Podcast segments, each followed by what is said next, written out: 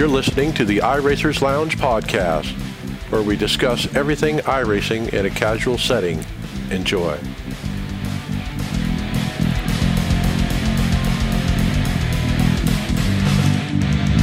Welcome to the iRacers Lounge. I'm your host, Mike Ellis.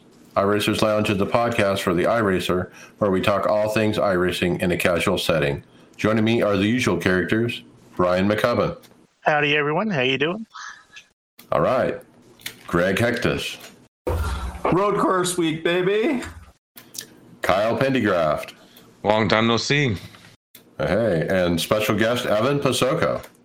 Thanks for having me, guys. Yeah, absolutely. Uh, thanks for coming. On today's show, we'll reca- recap an exciting Coke race at Watkins Glen. And thanks to your donations in the four hours of Charlotte, Greg Hill sings. And let, let's go with some great secrets from the iRacing Vault. And we'll cover them all here on the lounge. And remember, guys, you can follow along with us on your PC or mobile device in real time as you listen to the show and see for yourself. All the great topics and products we'll be discussing today by visiting the iRacersLounge.com and selecting show notes. So we hope to see you there. GridFinder 2.0 is bigger and better than ever with more ways to narrow your search for your next sim racing league. Featuring over 1,000 leagues from over 25 racing sims across every platform, your place on the grid is just a couple clicks away. Visit www.grid-finder.com to find a league or to upload your own. GridFinder is the home of online sim racing leagues. Gridfinder.com. First time winner, Ashton Crowder, final time at turn four to his first win in the eNASCAR PK. And the Monster Mile in 2020 is tamed by Nick Garrett Lowe. Gonna look to the bottom. It is not gonna be enough. And Ryan Luza is gonna go back to back. He steals the win at Thunder Valley. Welcome, the voice of iRacing, Evan Posocco.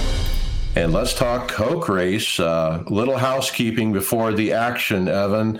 Uh, we got Greg Hill talking about leak week, as I call it, uh, given the command to start the engines. And of course, uh, what a pleasure um, Steve Letarte is to have in the booth.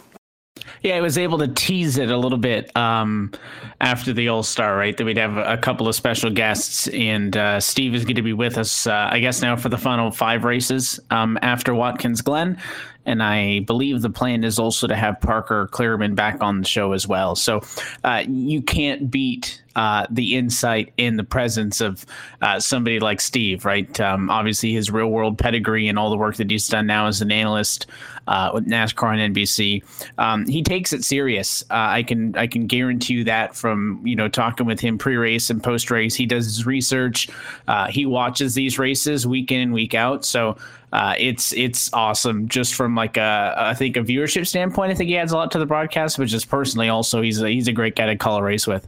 Well, it comes across very authentic from Steve, um, just like it does when he does the real NASCAR races, and and I think it really helps the viewer with some crossover to oh wow this is like this is NASCAR. I mean, at the end of the day, I mean, especially when you got Steve Letarte in your ear telling you about it, it really does feel like real NASCAR, and and the racing uh, definitely lived up to the NASCAR name. So let's go uh, through a couple other housekeeping.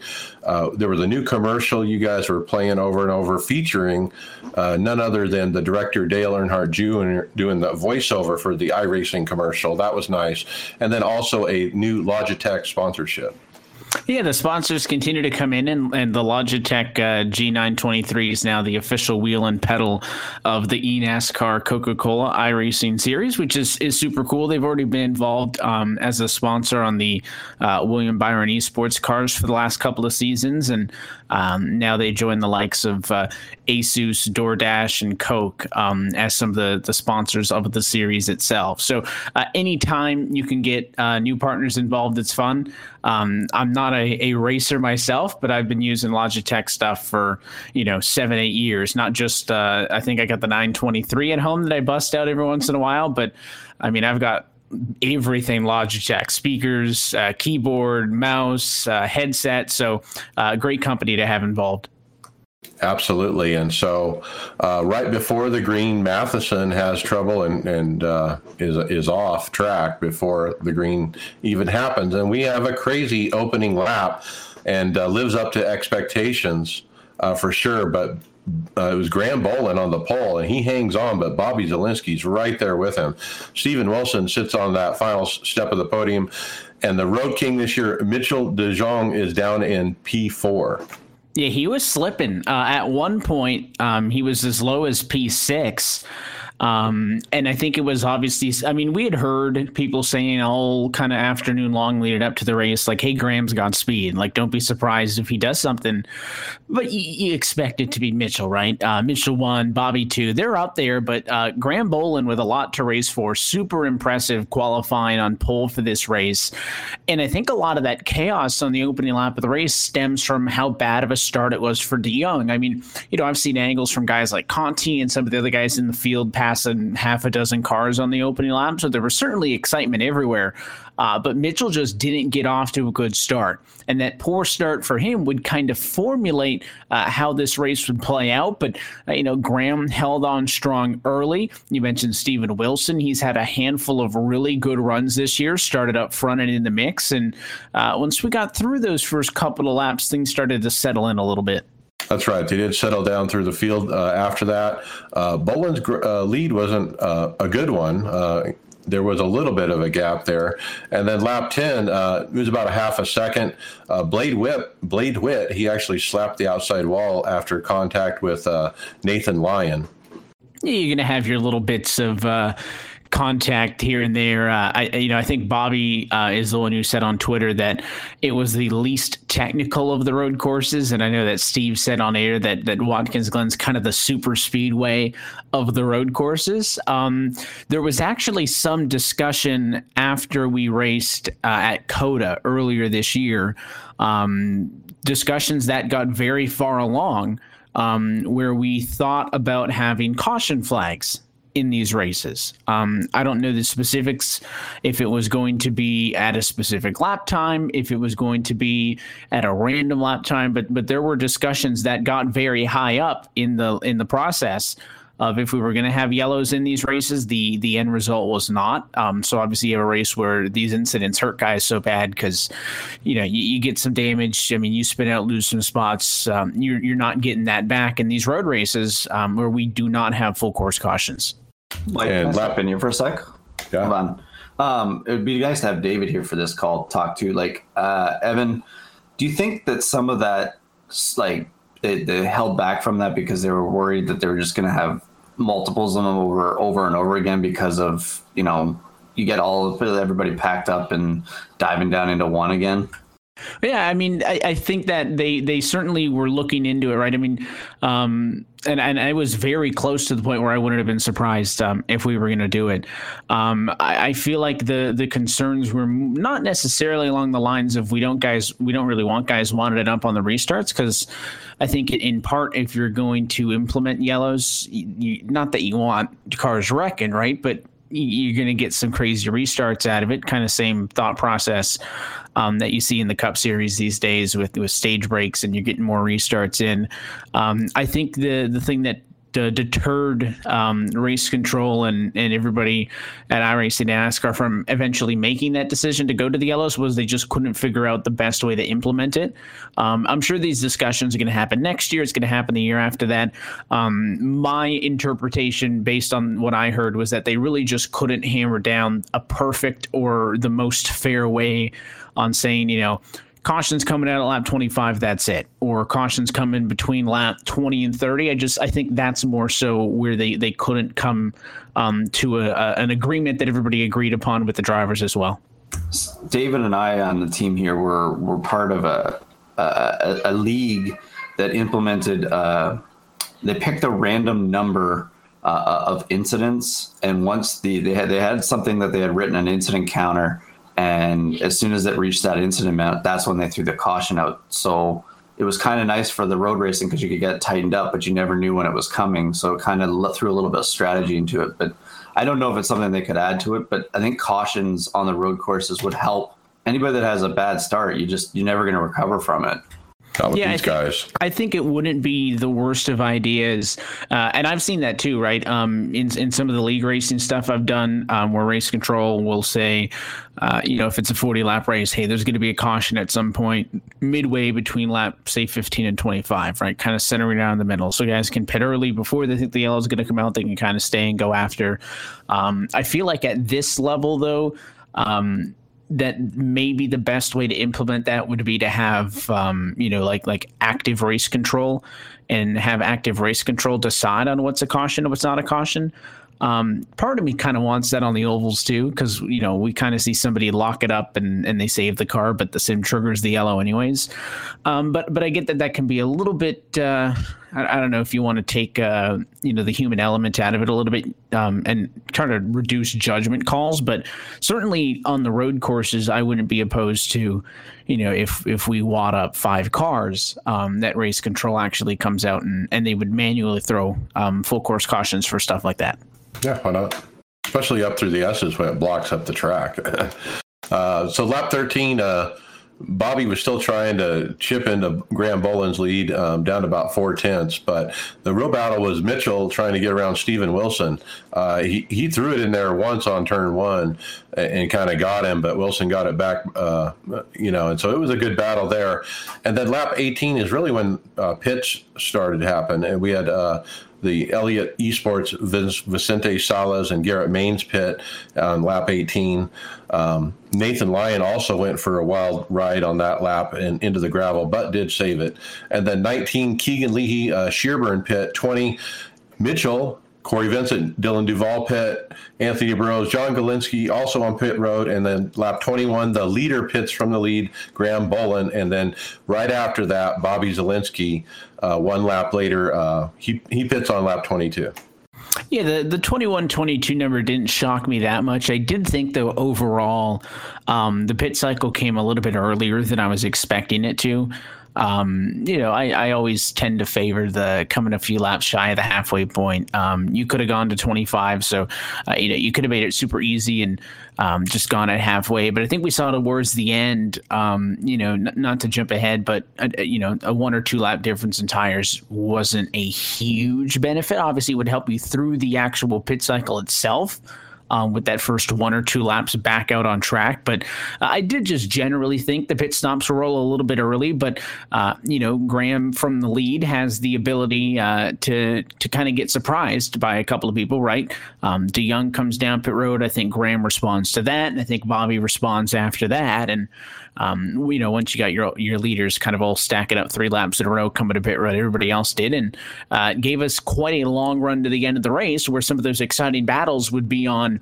you know, 30, 32 lap old tires for some guys just because they opted to go for the longer run second half of the race. Yeah, and then 25 to go, Gorlinski out. He spun on his outlap on cold tires uh, off the track, and he was done. Uh, 20 to go. Uh, pressure is on Graham Boland, and it was never off. I mean, he never lost uh, Bobby at all. Uh, down to 12 to go, it was still Graham Boland continued to lead Bobby about four car lengths. Eight to go. Graham has a bit of a buffer. However, Mitchell is coming. And uh, seven to go. Mitchell has closed in on Graham Boland and Bobby Zalenski. Yeah, at this point, you know, we're we're saying like, hey, watch Mitchell because he's three seconds back, but I really thought it was going to be Zalenski um, who was taking it to Graham, and I thought that Mitchell's best bet was, you know, those leaders get enthralled in a really good fight, or or they make some contact or what have you, and and then all of a sudden he arrives on the scene um, from the number three spot. But uh, Bobby had a look and he wasn't able to make it happen. Dropped back a couple of car lengths, and I'm kind of thinking, all right, well, he'll you know try to set him back up, and then all of a sudden he started slipping and slipping, uh, and at that point, then all of a sudden, Bobby's more so worried about hanging on the second than he is going for the race lead. And it was real interesting having Steve in the booth for this, right? Because there were huge championship implications on the line where if Graham Boland was going to go on and win this race, it was going to bounce Chris Shearburn out of the playoffs.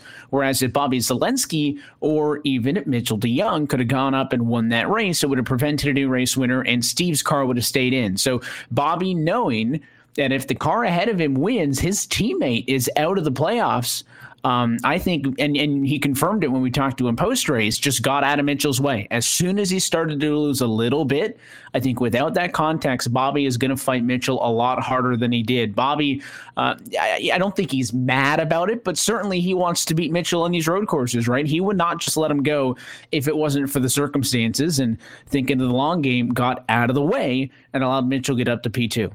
It was, you know, their teammates uh, on their, you know, back end team too, and mm-hmm. he he was coming, and he and he caught him from behind, and and he let him go like a good teammate does, and that I kind of expected that Bobby was going to do that, and he did, and and it let Mitchell, you know, take a run uh, at the leader, and, and you know, but later after the race, I mean, Bobby really said it was it was dirty air. I mean, I would get up close enough, I just couldn't get enough to make a move, and and uh, he really struggled with that throughout the race. I think trying to get around Graham, but uh, Mitchell seemed to have a little bit more tire or something.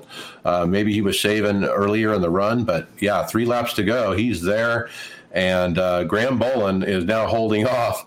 Uh, two of the best uh, road course racers there are, and and and I'm just like on my feet and and just cheering him on, man. Let's get this done. but boy, the last lap, was just amazing. I mean, uh, ice in his veins is what uh, iRacing said on their Twitter.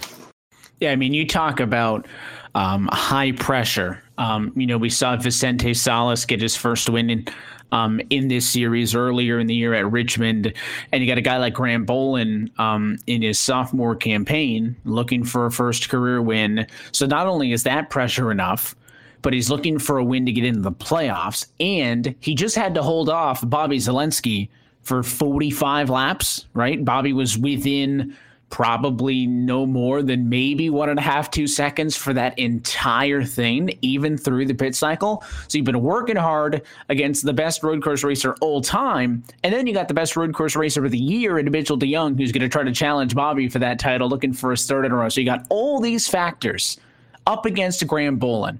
Nobody would have faulted Graham if he overdrove the car and made a mistake under that amount of pressure. Nobody could have faulted him. And you couldn't help but cheer for him. It's nothing against Mitchell. But what a story for Graham Bolin, who has had so many close opportunities. He got Mitchell DeJong on you, and he had a bit of a gap. He was very good in turn one all night. So he pulled a little bit on Mitchell up through the S's, down to the backstretch, but then through the carousel. Mitchell closes back in, gives him one shot gives him two shots. He holds both of them off, and then they go side by side into the last corner. And for the second straight Watkins Glen race uh, in the eNASCAR Coca Cola iRacing Series, first and second place touch in turn seven. Uh, and this time it's it's Graham Boland to victory lane for his first career win, uh, becoming the 12th different race winner in 13 races this year. And most importantly, uh, punching his ticket to the playoffs.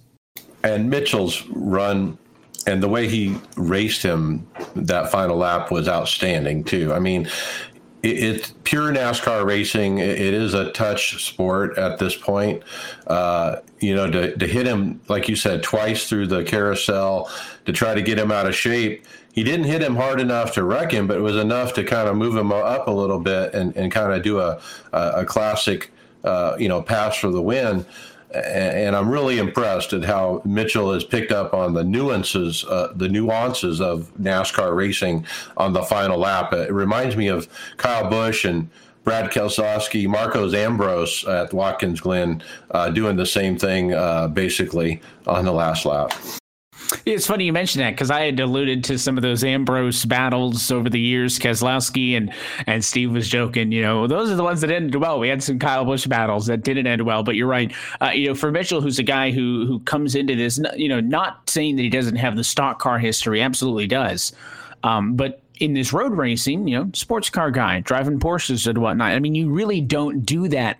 Um, so his, uh, I don't know if if um, you know, racecraft is probably the best word. His racecraft, learning how these stock cars handle, where to hit somebody, where he can't, especially in that carousel, right, where those things are so loose.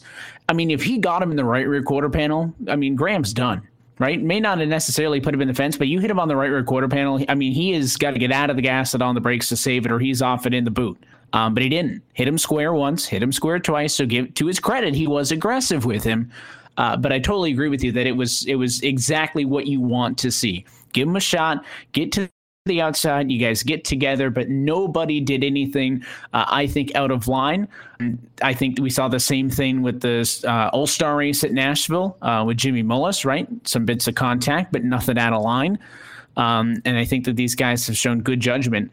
Um, all year in, in a lot of those high stakes uh, situations when fighting for race wins. And I think these guys have a good understanding of where that line is, and, and they've been to the utmost uh, respectful. I was going to say, when you're watching that last, after the carousel and the, la- the left hander and then the right hander to come down the straightaway, when he threw that block, I mean, at that point, when you threw that block, you're saying what your intentions are as the leader. So would you have faulted uh, De Jong for, you know, going into the last corner and just following him in and just pushing him up the track like he was getting pushed on the outside. Like, but he chose to go for the racing uh, win instead of you know the storyline of a, a, moving somebody win.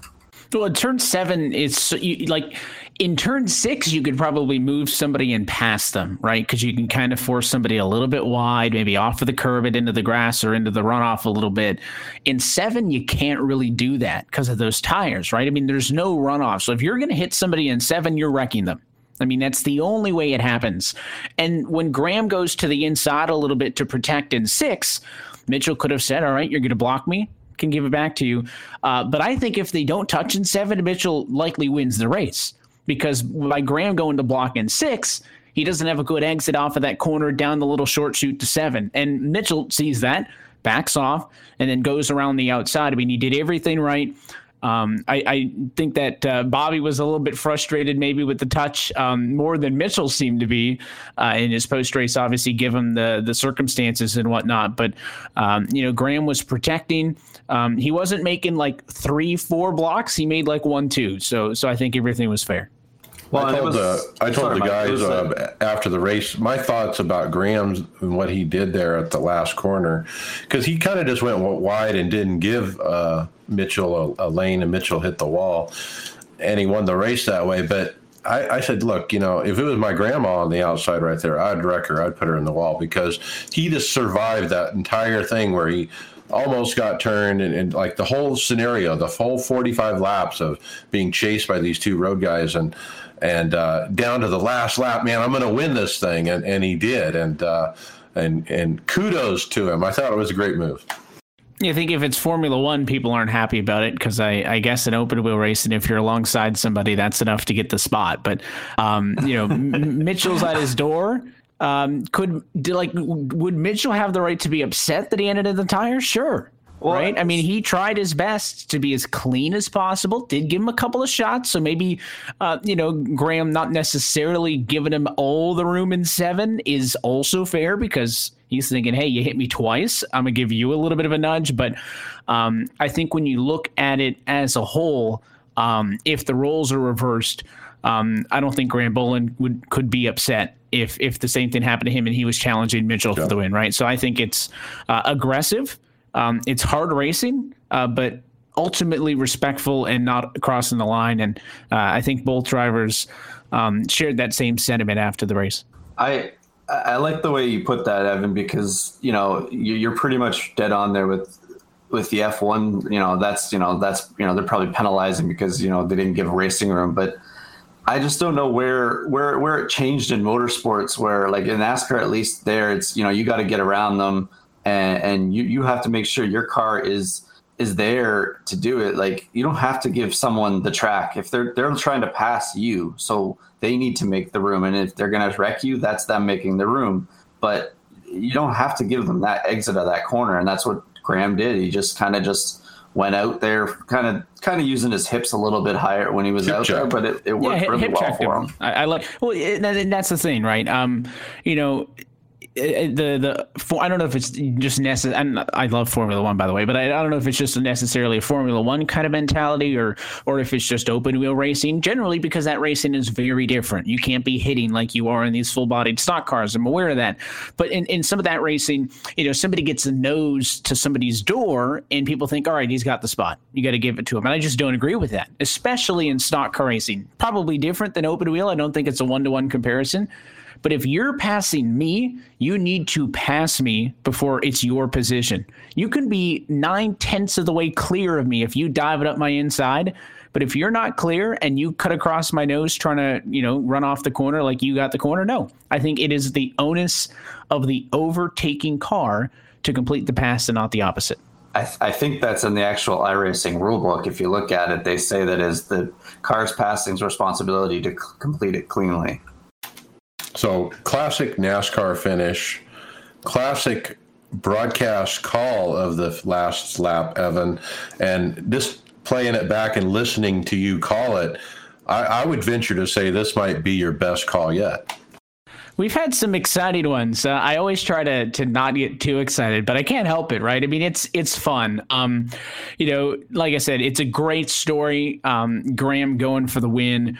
Um, nothing against Mitchell because I've been just as excited to see what Mitchell's done in this series. Um, you know, and and for the longest time, Bobby had that thing where he could win the road courses, but he needed to improve on the ovals. It's kind of funny that this is the year of all years when Bobby's got the win on the oval, not the road courses, right? But um, anytime you get a new kid uh, in victory lane, especially somebody like Graham, uh, who works so hard, and and it's it's so good for that entire team as well. Um, you know, it, it's just great to see new winners um, continuing to prove that year after year. Um, this series is so competitive. Um, you can't really look at rookies as rookies because when you look at the ladder they took to get to this level, I know it's Graham's second year, but you know guys like Sente and some of these other guys who have gotten their first win. When you look at the ladder they need to take to get to this level, um, rookie is not really a fair term. Um, so 59, I think, right? The number of different winners we've seen or something like that all time in series history with the grand winning. So uh, it's awesome stuff. And who would have thought last year when we said we were expanding the playoffs to 10 cars?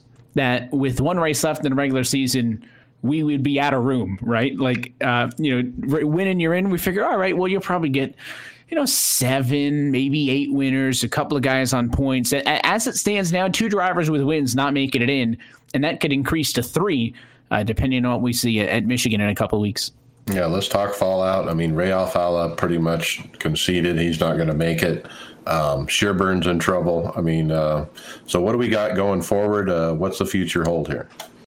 Well, I, I think coming into this one that we kind of knew um, that that Ray um, was done. He it's funny enough because he actually gains a position in the points, um, even though he's not a big fan of the road races.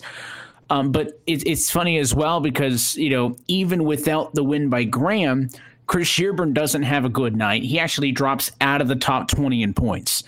Um, so if we didn't have Graham Bolin win, Shearburn would have dropped out based on points, and Graham would have been in on points, not the win. Um, kind of funny. Graham is now the overall points leader this year. Um, there's no situation now um, for for Chris Shearburn or Ray Alfalla to make the playoffs. I don't believe because you'd have to bump somebody else out. They're 21st and 24th, so their first challenge is they got to get top 20. Chris could probably do it. I don't think Ray can do it, but you'd also have to pass Ryan Luza, and he would basically have to DNS it. He, Bob Bryant, Jimmy Mullis are all some 33 points up the road. So Shearburn and Alfalla not going to be uh, in the playoffs this year, despite having a race win. Um, their focus now turns to, to staying in the championship. And, and then the big question is do we have another different winner, right? Um, Wilson, Vincent, Guest, Kerwin, Ottinger, Duval. How about Zach Novak? Matt Busa. I mean, uh, all those guys um, are, are, names that if they get a win, they could be in the conversation. Um, if somebody like a Duval in 16th wins or Novak in 17th wins, they're not locked. Because remember, you got to be higher than Luza, who is the bubble driver now with a win, but 14th in points. So if they win, they might be in. But for a guy like Steven Wilson, who has had such a good year for Roush and is so deserving of a win, uh, that could be a great story. So uh, a lot still can happen uh, in the one race that we have left in two weeks. Yep, off to Michigan in two weeks on a Tuesday night. And uh, Evan, thank you so much for coming on tonight and telling us about this race. Uh, what a fantastic race it was, and uh, glad to hear you call it. It was. We're done for the road racing this year, but uh, uh, happy I was able to make it uh, back on live for one of these things. Appreciate you guys having me every week, and uh, we'll chat with you after Michigan. All right. We'll see you then.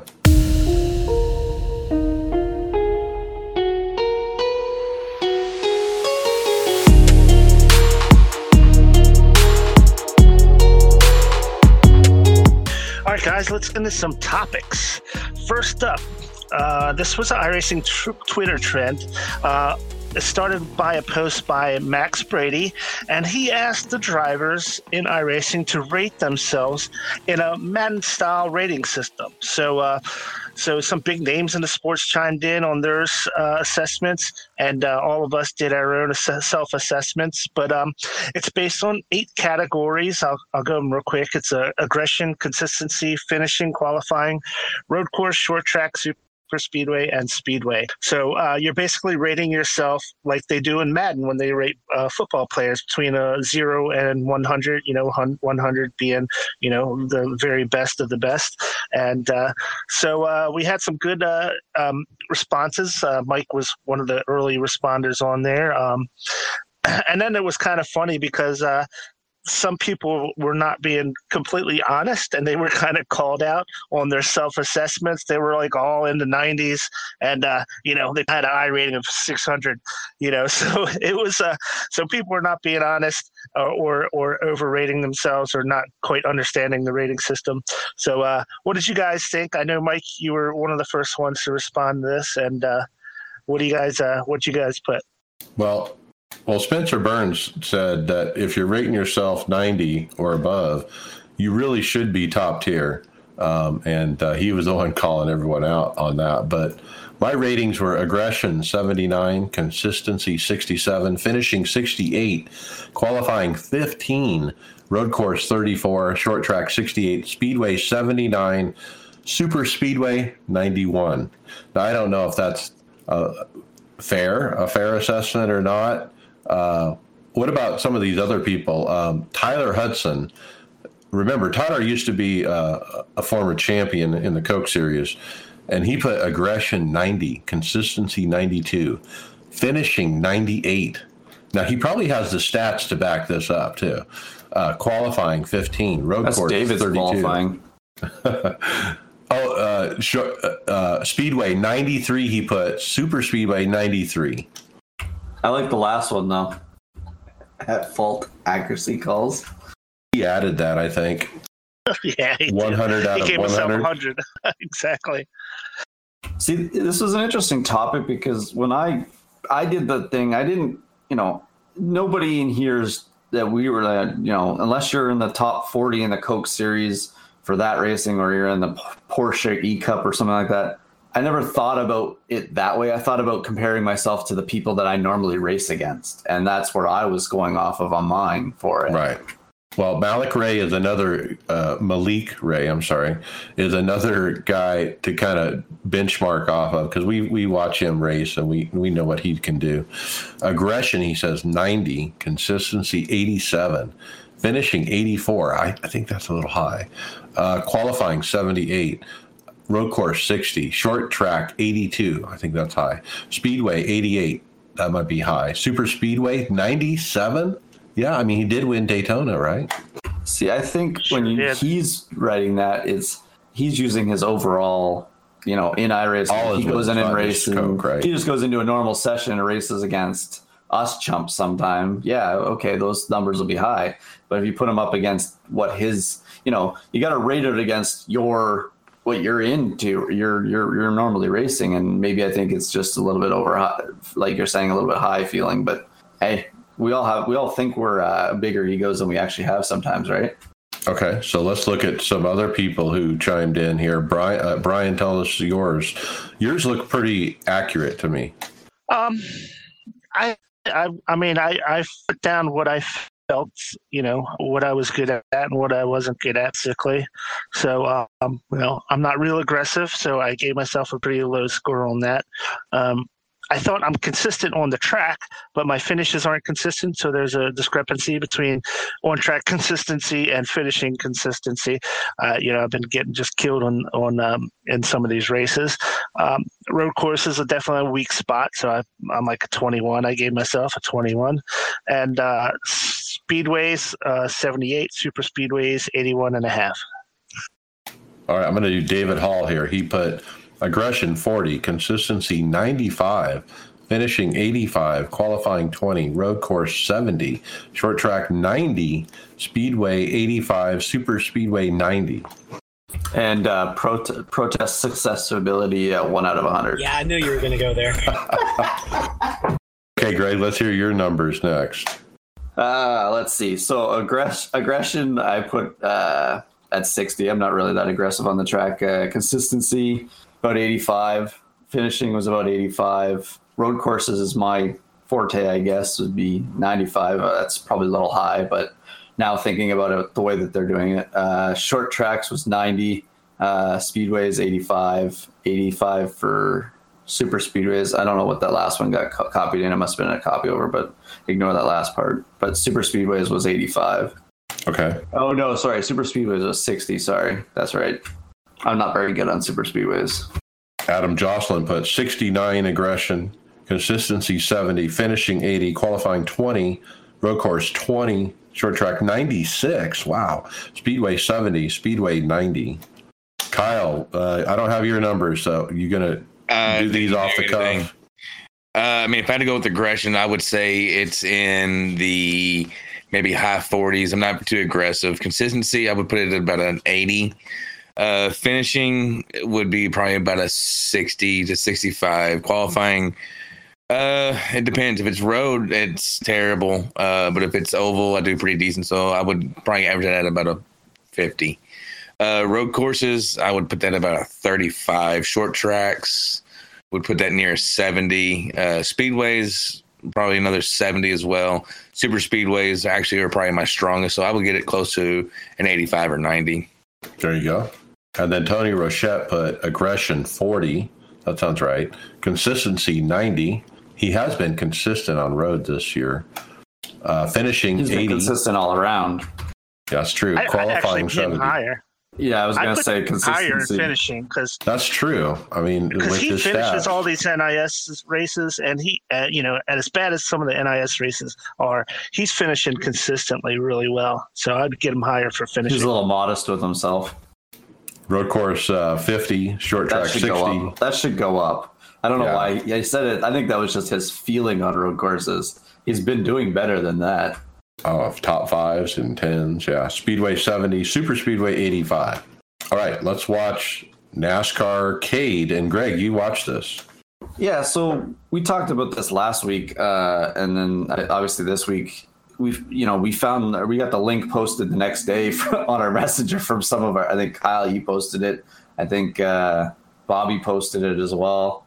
Um, so we could actually find it and, and watch it. So I, I I I watched through it. I watched it again um, just before the show here, but uh, I just found it interesting the way that everything evolved uh, and you know how they actually go about designing these games. I forgot when they were talking about even EA back in the day when they had the, the sponsorship for it um, or had the license for it. That you used to be able to go to the track and actually race Dale Jr. and win money from it, and that's how the one guy was it Derek? Uh, I can't remember his last name, Derek Wood or something. Um, he won, you know, he won ten thousand dollars because he beat Dale at Talladega. Um, On a controller. yeah and it's just it's just really interesting to see. They, they, they tell you how the, the technology works about scanning the track. You know it's really basic what they talk about but you know the little dots they show it. Obviously it looks like um, they they show the actual Watkins Glen in the picture there that looks like it was just rescanned how they were I think we're going to talk about it but they at least have that in one of the things there uh, showing it. But I thought the biggest thing that I don't know if we've ever heard this story but Junior uh, Junior snuck one of his 88 cars into Junior Motorsports, the COT car, to get it scanned. The Hendrick And car. yeah. uh, and he uh, nobody knew it was that's what it was for and why it was there. But it's just it, it's it you know I guess it's better to ask for permission than forgiveness, um, or for forgiveness rather than permission. I bet I got that backwards. But uh, yeah, it was it was a great 20 minute segment there to talk about all all the racing. It brought back a lot of memories. It was really neat to see the history as well as the ancient graphics. Well, David on location. yeah, to see the old games and stuff. But it really, it's uh, the 20 minutes is uh, interviews with Greg Hill, Dave Kaemmer, Steve Myers, Dale Jr., uh, some others, key people that were part of the, you know, the foundation of iRacing. and it's just neat to see the history, to hear them, see them on screen. Um, it, I love stuff like this. This is great. It's like a history lesson. I loved I loved watching uh, Dave Kaemmer talk about everything because he was so involved in it from the get go. He's he's like my James Halloway from Ready Player One of uh, NASCAR racing games, and uh, it was really cool to watch him go over. He got a little technical even on some of his descriptions of how technical. everything started. Yeah, way above my head technical wise, but but you know that's how his mind thinks, and that's how he's been able to do all these uh, amazing tire models and everything over the years. So it was really cool to see that one thing I also did notice is when they started talking about the the first uh, uh, uh, pro invitational race, you could hear the uh, the attitude that we were talking about from the get go on that on the very first introduction, even. Oh, when they first did the first race from Mike Joy and all that, yeah, that was a big moment. But that Mike's was part of the video. Fan. Mike Joy's number one fan, Mike Ellis. And we want Allen Bestwick back, is what we want. You know, with Jeff Gordon leaving, you know, let's mix things up. I was really surprised to see like uh, stories like uh, Brad Keselowski, and I didn't realize he was that into the gaming. Um, he talked about his history in, in early in his uh, career and uh, even before his career, really, how he got so involved in it, and that's kind of how he got interested in racing. I, I like it's kind of hard to believe, you know, he just didn't seem that enthusiastic. You think if you know you got Junior's enthusiasm about all this stuff iRacing, and then with the way Brad's interviewed there, you'd think he'd be the same type of ambassador for it, but maybe it's just not his personality to, to do that type of thing. But I, I've never seen Brad talk about it that way until that point. Well, Dale definitely came across with how passionate he is. I mean, he tells a story of how you know, early in his NASCAR career, it was all about iRacing, and it was about what do I need to do to get back to iRacing, and and that's what he thought about night and day and wanted to do, and that kind of thing. And it's just so cool to hear that passion that we all share that passion. That's why we're on this show. I mean, and uh, it was neat to hear it come out of his mouth and t- have him talk about it and see that glimmer in his eye, so to speak. Okay, the big uh, topic is four hours of Charlotte. Kyle. All right. So uh, last weekend was the four hours of Charlotte. Um, but we've got a little dis- disgruntled person here. Uh, last weekend was four hours of Charlotte, but despite a great charity event, not everyone had a great event. Aaron Stillwell posted in the forums that a guy drove around for one and a half hours, wrecking everyone intentionally after spending the first two hours wrecking half the field, probably unintentionally, finishing with 225 incident points and four hours and gained SR. Gained SR. How did that happen? Yeah. Well, which means his SR his account. His yeah, well, it's probably the lowest. It's so low that it he had nowhere to go with it. So it was unlimited repairs. I don't know if it was supposed to be that way, but it was. And that's how this happened is the guy would just wreck and wreck everybody and he would just get repaired and go back out and wreck and and whoever was in that split got wrecked by this guy like literally everybody and if you read through the thread multiple people are like yep i was in that thread and that guy hit me you know so you know what that tells you though? It tells you that these races are not moderated at all by anyone from iRacing. Well, what should happen is I hope I hope that somebody put in some videos of this. But if if it's that many, I'm sorry, but that person shouldn't be allowed. It, he, there is no they intention to, to be on iRacing. They shouldn't be on iRacing. They should have, you know, if if people are getting banned for for words and and, and you know other wreckings and stuff like that on that are publicized you know when you're in a charity event you know you should be showing this should be shown as the best thing that it can be and that should never happen you should you're not welcome in iRacing if you're if you're doing that so the fast repairs I want to address. I think it was awesome that they were on. Personally, they helped me, and I'll talk about that later. But it's a charity event. People are like, you know, I'm going to get charity money for every lap I complete. Let's make sure they can complete the race, okay? And by having fast repairs on, they everybody can complete the race no matter what happens. And I love that idea that they turned it on. But maybe there should be a limit to them. Maybe it should be 20 fast repairs or something, you know? Or an incident count limit, maybe. A high one, maybe. Yeah, or something. Yeah, because really just to avoid these right. kind of people, right? This person should have got DQ'd for something, but he didn't. It's four hours at that track. It should have never gone over 100, maybe even 75 incidents. Right, just put up some big old number of incident limit, like a hundred, like you said, and and if it because it's some outrageous per number, and then if somebody does something outrageous, they'll actually get DQ'd. I mean, I'm guessing did these get these weren't these were split as just in general, right? It wasn't split by I rating, was it? No, no I rating So- or safety rating. So you could have higher ratings with with guys that have you know obviously it sounds like this guy was probably a rookie license but because someone said that there shouldn't be any rookies license allowed in these type of events but I, th- I think it was still split by I rating, but it didn't affect I rating.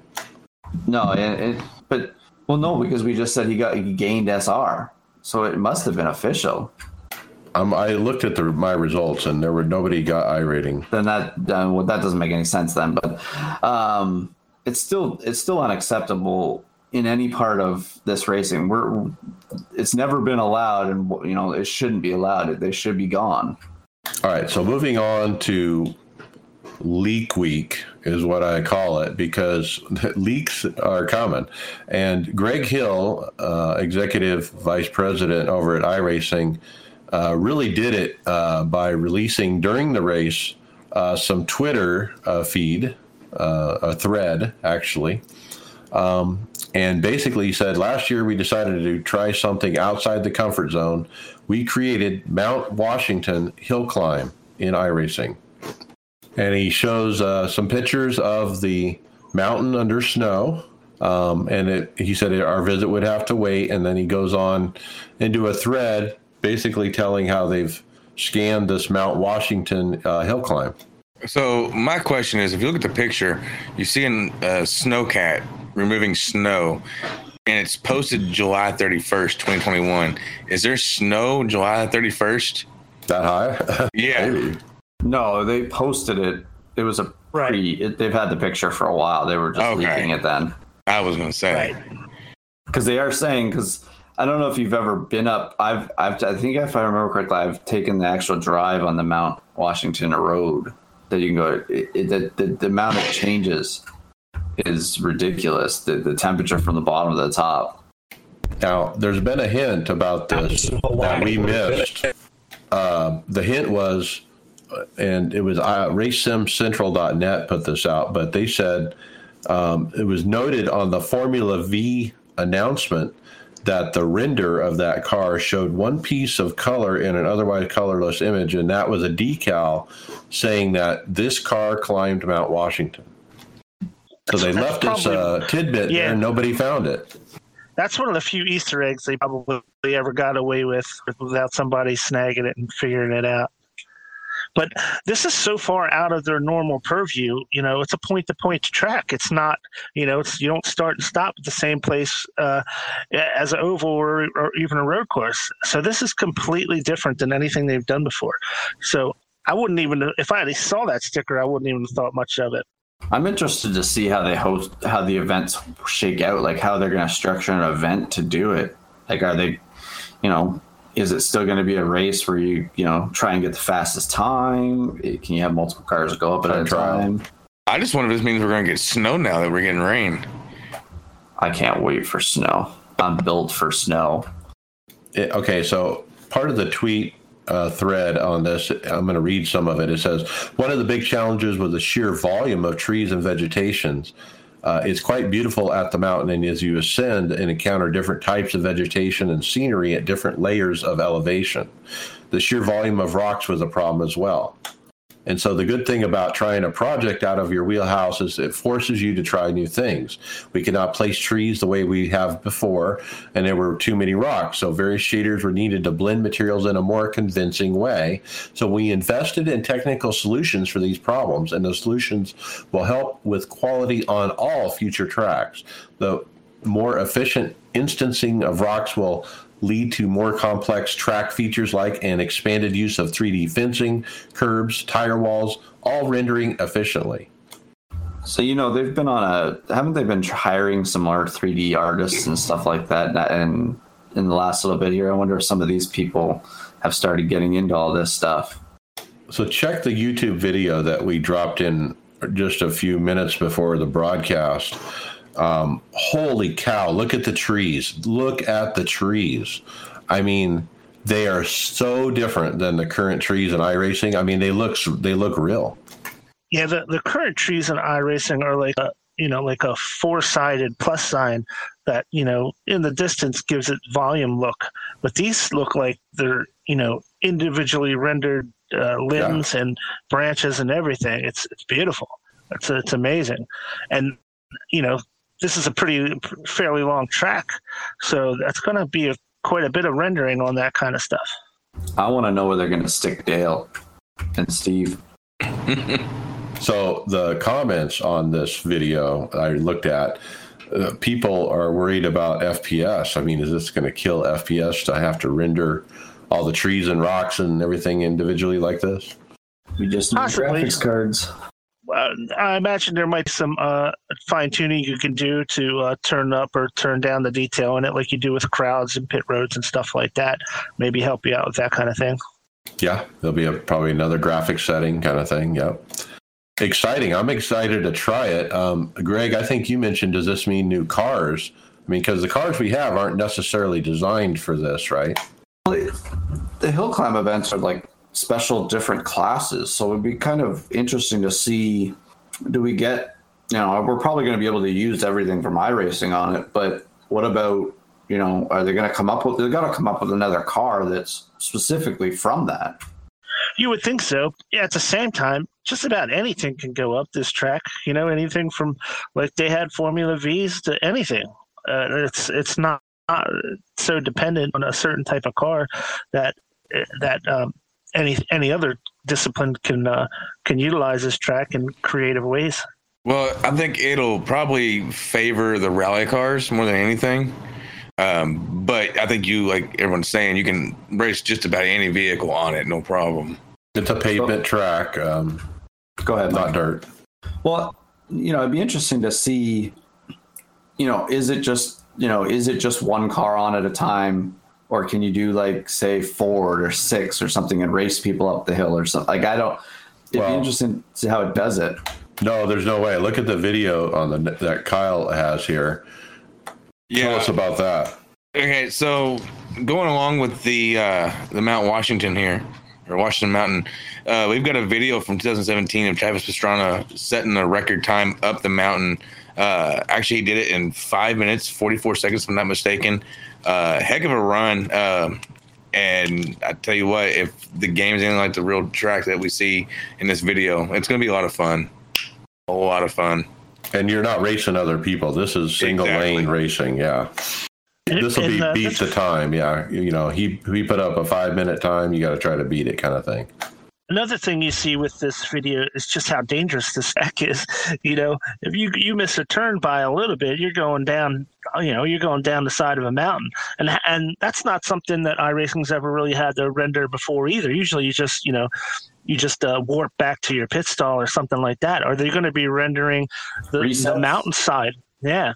So well, that's another if, thing that'd be unusual. Um, if you scroll up there, you they've got that. Um, I don't know the image of the mountain itself. They might have scanned the entire exterior portion of the mountain. I hope so. It'd be interesting. What are you going to do? Fall off and crash? like, yeah. It'd be interesting how far how far do they render it? Now, I grew up in Colorado, and this initial, uh, immediately made me think of the Pikes Peak hill climb. And boy, oh boy, I hope they scan Pikes Peak, man. That's got to be next. Isn't that like an eight yeah, or nine minute run? Close to a ten minute run on average. Yeah, that's what I thought. So you're looking at you're looking at the length of uh, the Nordschleife, right? You know, that's lengthwise. Okay, so let's keep going. It's leak week. So uh, next up, rain. So Greg Hill uh, tweeted out progress photos of rain in action. You can see open wheel car. Uh, looks like it's what Sonoma, maybe. Hockenheim. Hockenheim. Okay. Uh, in the rain, you know, in the wet. Uh, what do you guys think about rain coming?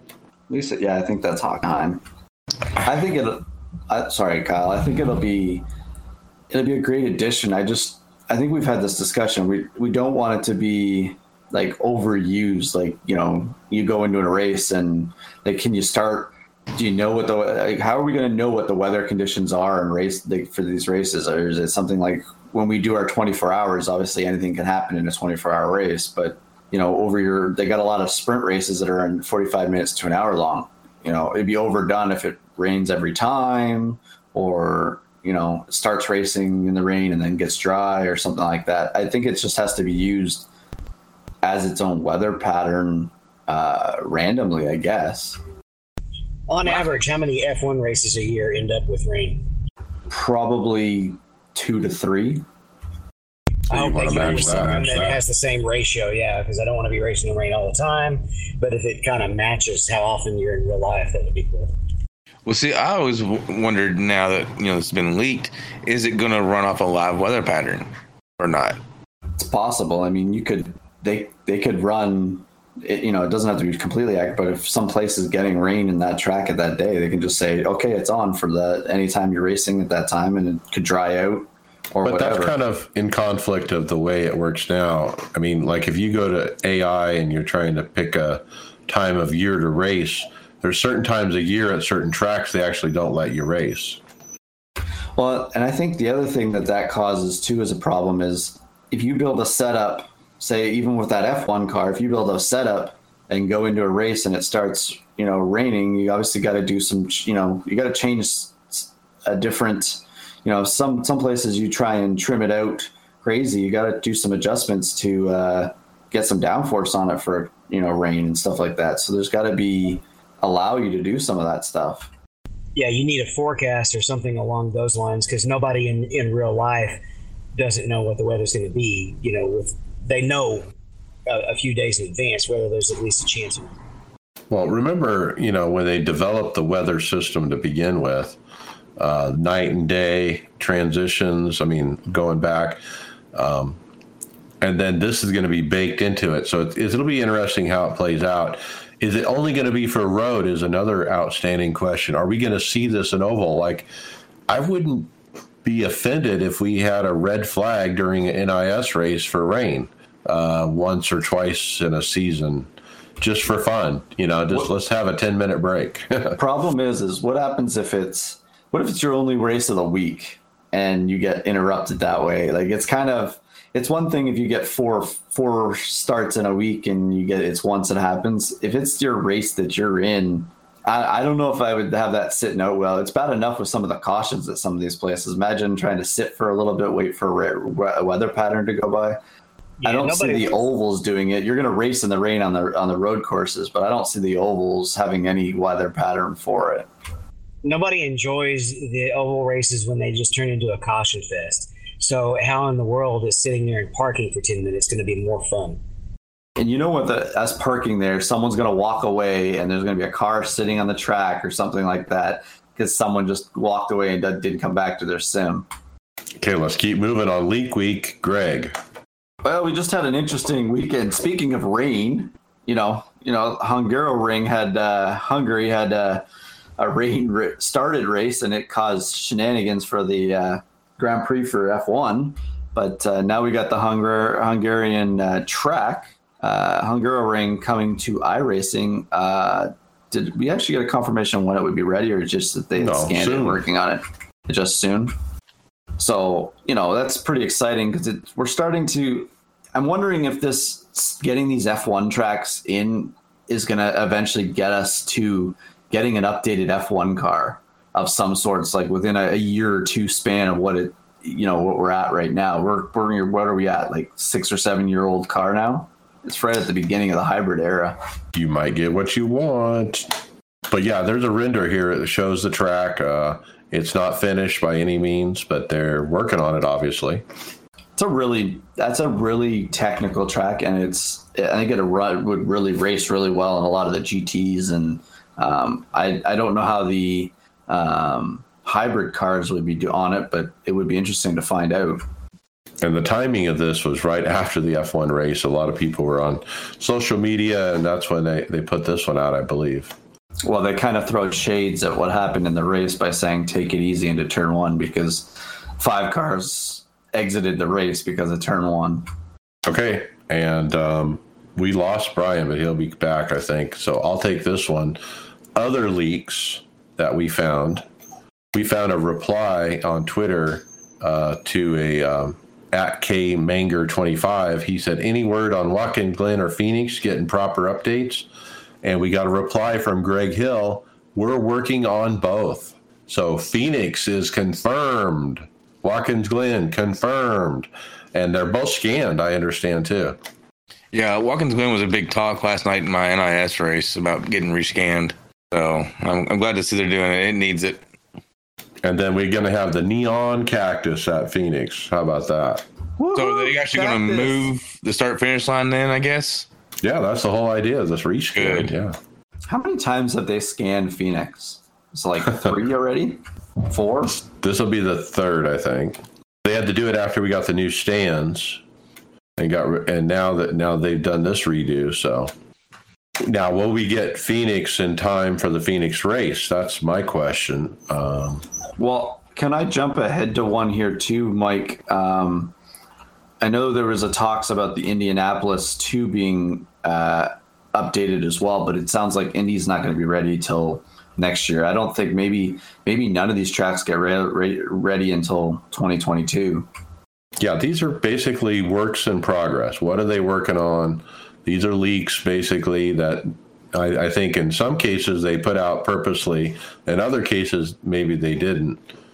Like if so you let's think talk about, about, it, that. hold on, sorry, Mike, to finish that segment up, if you think about it, 2022, we're going to go into it with pretty much every track being updated for the NASCAR Cup Series to within a year or two of the, you know, of what it should be accuracy wise.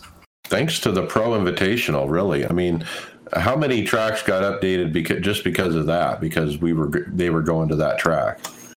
Yeah, and and it's great because now you know Atlanta's probably going to Atlanta's already pretty much recreated. They're going to scan it obviously and redo it once they actually have the track, but uh, service. But that's going to be fully. That one was an older track from on here. I think I gotta believe Sonoma is probably the oldest track that they have on here now that hasn't been touched in a while. Maybe Bristol, but Bristol had dirt, so it's been scanned.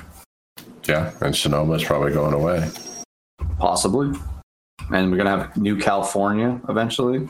How about those unintentional leaks, Kyle? Uh, looks like Gene uh, Christoph Bouchat posted in the forums that he just watched the Greco interview and noticed that he had the Ferrari Evo GT3 in his l- car list. Uh, in the second to last row on the picture, the last letter looks like a number four, so that uh, might be the AMG GT4 confirmed. Uh, it could also be the Porsche GT4. Uh, P.S. On the list, there are also kart and three Formula Renault, but maybe the 3.5A was the old slash Alpha. I'm gonna I'm gonna fix that what you said there, Kyle. Jean Jean Christophe Christophe Boucher. Eh, That was close. That was real close. Would never know the difference. That's okay. Okay. Interesting. It looks like a lot of the GT cards are getting scanned now for for iRacing. Eh? It it looks like they're trying to fill that field out as much as they possibly can. Well, it's getting to be more popular too. It feels like. So in the video that Greg Hill put out, he was sitting in front of his computer and he had the, his car list on the screen behind him, and that's what they're referring to. So this wasn't anything that he intentionally leaked. This was just information that was visible in the video. Um, and people are like, "Oh, how how does he have a Ferrari Evo and the rest of us don't?" Do you, Well, you think to- maybe that Sorry. it was one of those like hidden little drops that you know wasn't intentionally put out there, but it was intentionally put out there? Well, I don't think they're that wise. I think the thing is, I think sometimes you can read into this. They've probably scanned a lot of a couple cars that we never were privy to, too, right? Like, I mean, it might be down the road, but you never can guarantee. Just you know, one thing I learned in building, you know, drawings and assets and things like that when you're doing it, you create a whole bunch of stuff doesn't mean you always use it all, right? I mean, that file could have been anything. It could be a sound, it could be whatever it wants, right? So if you go to the thread and go halfway down, I somehow lost this off the script, but Hockey Grothier pointed out, uh, he said, I'm going to call it. He said, the the picture that shows the words Mercedes W12 that's actually also known as the Mercedes F1 2021 car. Which that I really highly doubt that they got a scan of. I don't unless first unless the actual Mercedes company asked the F1 team to let them scan it. There's no way that they would they'd have that up to date car in here. Like, yeah, there it says Mercedes W12. I just, I honestly just don't, I can't see it being it because why would you, why would you scan it on here? And then you got guys like Max Verstappen and Lando Norris being able to jump in here and, and use that type of thing. That's a, a, a rendered scan of it. Now, Hockey goes on to say in a, a subsequent post, he says, maybe the W12 is an alias for the current McLaren F1 car. That would explain why the car on the Hockenheim screenshot back when Hockenheim was about to be released in the similar rain shot we saw yesterday, had the 2021 livery on it. I choose to believe one or the other is legit. It's the last year of this F1 generation, so they'll be obsolete next year anyway. Nothing to hide for McLaren or uh, Mercedes. So that is a good point. I didn't think about it. That is the last generation of that car. So that means you wouldn't be releasing it. If anything, it wouldn't be released till after the 2021 season's finished. So are we getting a current F1 car? Maybe. Well, if you're gonna get it, you might as well get the one of the faster cars on the grid now, right? The thing is, doesn't you know, like the F1 game doesn't own the rights to all of the F- F1 cars to where iRacing won't be able to get their hands on it? FIA's got their fingers in that, right? It depends on, yeah, I guess it would depend on who says it's okay. Like, what if they went, you know, if Mercedes might have a say in it too. I don't know. But Mike's right. The FIA usually would kibosh all that stuff if there's license stuff involved. But but like you said before, why are we getting all these F1 tracks so easily? Uh, you know, and now you know it kind of ties in with that. Well, isn't there a discussion about you know there you know Monaco was even they'd love to do Monaco at one point. Like if you're if you're investing that time of time, you know, you got to have something that actually races on it all the time, right? They're getting ready to run that series in the uh, IR01 rock uh, jet car, right? So maybe they want all these uh, for that, all the stuff for that, right? Yeah. And it doesn't make sense to have a F1 car when they're trying to get this IR01 off the ground, you know? Yeah, that, that would kill that like right away. Yeah, but iRacing's never really cared about competing series that way, would they? Like, look how many different Porsches they have. Like, I, I don't, I just don't, I don't think that matters to, because the IRL one has, is it really? That was an internal project. Yeah, it's an internal project, but it's also a fantasy. If you, if if Mercedes walked up to you and let you walk, you know, scan their car today, I'm sure iRacing goes fine. I'll do, you know, they're like, yeah, it's definitely. Okay, we're going to keep going on the leaks, guys. Next up, uh, we got Jordan on Twitter tweeted out, "Hey, let's uh, get Slinger next as a short track." And sure enough, Dale Earnhardt Jr. responded and said, "We're working on it." So we, we have, have another track announcement. I think you should have done this in the other order because this was on that post, was it not, Mike? Well, this is when he announced Hickory, and then he uh, and then a, this guy replied to a, uh, the post about Hickory, and then he said, "Oh yeah, we're doing Slinger too." Well, and and Brian here, I'm gonna I'm just gonna take this Hickory thing here. So, because I I don't know if you guys listened to the Dale Jr. download this week, but he he he leaked that obviously Dale that was his first contract when he signed in as on his thing. So Dale signed that track, the Hickory track. And then I'm guessing this post, and I don't know when he says working on it, does working on it mean they've actually got the rights to it or are they working on the deal to try and get that track scanned? He didn't it's say. kind of it's kind of hinted, right? But also Dale was talking about the nice the thing about Hickory is is he's found out from the the guy that own, the people that own Hickory Motor Speedway that um, someone's gone out and purchased a billboard uh, on the track before it got scanned. Or was it Slinger or Hickory? One of the tracks. But anyways, they've purchased a billboard so that when it is scanned, that company is now uh, on that billboard in iRacing. So there's revenue dollars. Um, you know, people that sign is forever ingrained in iRacing now. Yeah, and I guess Dale did the paperwork, like he did the the negotiation with the track on the contract, you know, to get it scanned and all that. So, uh, pretty cool. Well, and I think could this be one of the reasons why Dale was well jumped in a little bit more too, so that he can get these short tracks involved more? Because obviously, all the NASCAR tracks are done, and any of the European and stuff around the world tracks, like the road course stuff, they got to work out slowly. But you know, if you bring him into the track, I'm sure you're you're going to get all these tracks to agree to get them oh, scanned, oh, yeah. right? If you're a short track owner and you got Dale Earnhardt Jr. ringing your phone, you're going to listen. All right, and then yeah, go ahead. I was going to say you might even be calling him, saying, "Hey, come to my short track." Right, come come help us. Come scan it. Well, and he'll know the best ones to scan sooner than some of the others, right? Like, I mean, he, he might want the uh, iRacing to, you know, immortalize some of these tracks that he's doing on lost speedways before they disappear completely. But uh, you know, moving on to like the next thing here, we have uh, Traxion, uh, the website here. I guess Justin uh, Melillo um, posted or had an article about it. Uh, just about some of the stuff with uh, iRacing adding, you know, confirming rain, uh, is in the development, some of the cars that they're talking about. And I thought it was kind of interesting reading through the article here that they're uh, we've been wondering what they're going to do with the uh, you know the multi-class cars with the with the new manufacturers changing um, the d- different hybrid systems that are coming. And I guess the LMDH classified that the new the new hybrid category that's coming to uh, I guess Hypercar. under the FIA. It it'll the hypercar. Sorry, sorry, the hypercars. Uh, what's that going to do? You know, they're going to have to come up with something. Um, you know, for Daytona with the Daytona hy- or hypercars and stuff like that.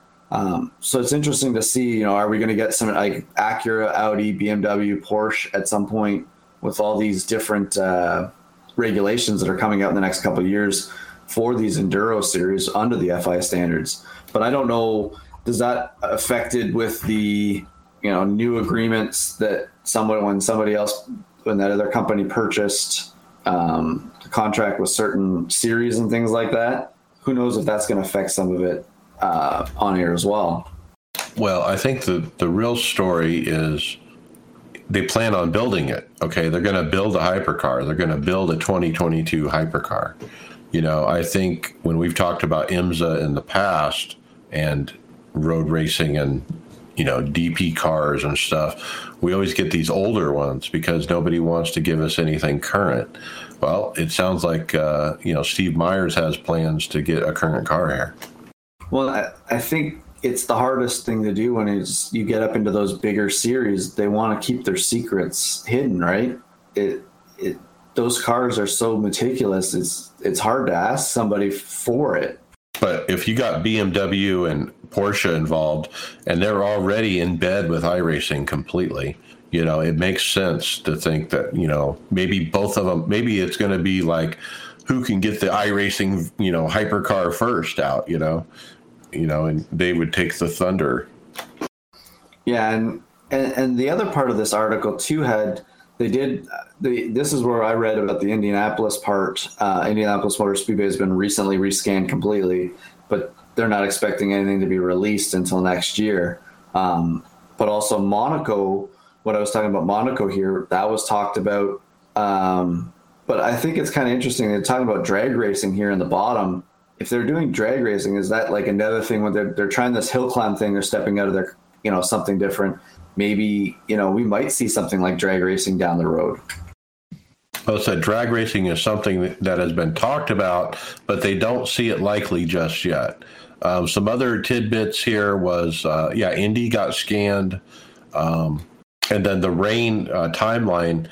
it says whether or not that translates into it shipping by the end of the year. I don't think we're ready to say that. We want to make sure we do it right internally. At least we'll certainly be driving around in rain uh, by the end of the year. I don't think we see it. It's probably one of those things that's you know even if we get it, there's going to be some things problems with it. Then it's get brings back and they rein it back a bit. I think it's going to be one of those big, huge things in progress for 2022. Have you ever had a week in iRacing that we've had this much content announced in a seven day period? I don't think we have.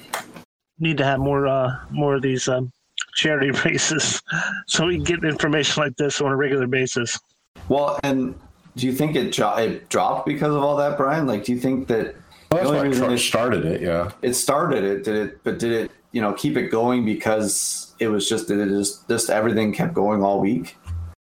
Well, I mean, if you look at the Slinger announcement, was based off a question about the Hickory announcement, and then we had the the Formula One thing and the so and the uh, Ferrari Evo. That was a based off of a screenshot of a computer screen and a video. So I think there were some unintentional leaks as well. You know, the Phoenix and uh, and Watkins Glen rescan that was based off of a reply on a Twitter too. That wasn't something they said during the race. So it's basically just a lot of you know once some you know something gets leaked, you know people poke and prod, and they were kind of just uh, you know willing to share some of the stuff. Pretty cool. Kyle, how did it fin- finish though for the four hours of Charlotte? Uh, so I want to pat everyone on the back who uh, helped donate for the uh, the four hour race for the Multiple Sclerosis Society. If I could speak, um, terrible words today for some reason. Multiple Sclerosis Society. They raised over fifty five thousand dollars for that charity. Yep, well done. Um, finally, to wrap it up, they're also iRacing put out their own uh, page uh, website uh, with uh, a list of the leaks. I, I, think they missed some, so I'll, I'll refer you guys to iRacersLounge.com for a complete list. well, their leaks were the leaks that they confirmed. The other stuff was a lot of those other leaks are speculation leaks that aren't well, completely confirmed. I don't think that you can. I, I don't know about that. So the like the Phoenix and the Watkins Glen, that's Greg Hill, the executive vice president of iRacing. We're talking staff are, are confirming this. But it's just basically, yeah. I guess I think they're trying to do the noteworthy things. I guess if something that's already exists in iRacing, maybe they didn't want to think that was as big a news, right? Well, I mean, on their page, they put rain confirmed, Mount Washington, uh, Hung- Hungaroring, Hickory, and that's it. That's all they listed. So the Ferrari Evo, that's speculation, I would say. We haven't had an employee say anything about that. And the F1 car, too. That's still speculation. Okay. And they're busy, so help is wanted. Brian yeah, so with all this stuff they're doing, they need more help. Uh, so another job opportunity has opened at iRacing. This time they're looking for web engineers. So um, they're looking for an experienced, detail-oriented senior web engineer. Um, you know, uh, it's got to be uh, next-gen web applications like React, Redux, and WebSocket. So that all that stuff's a must. Uh, but go to the go to the um, if you have this kind of um, background, uh, go to the forums and look it up, and maybe this will be right for you. Okay, and who's ready to do some painting?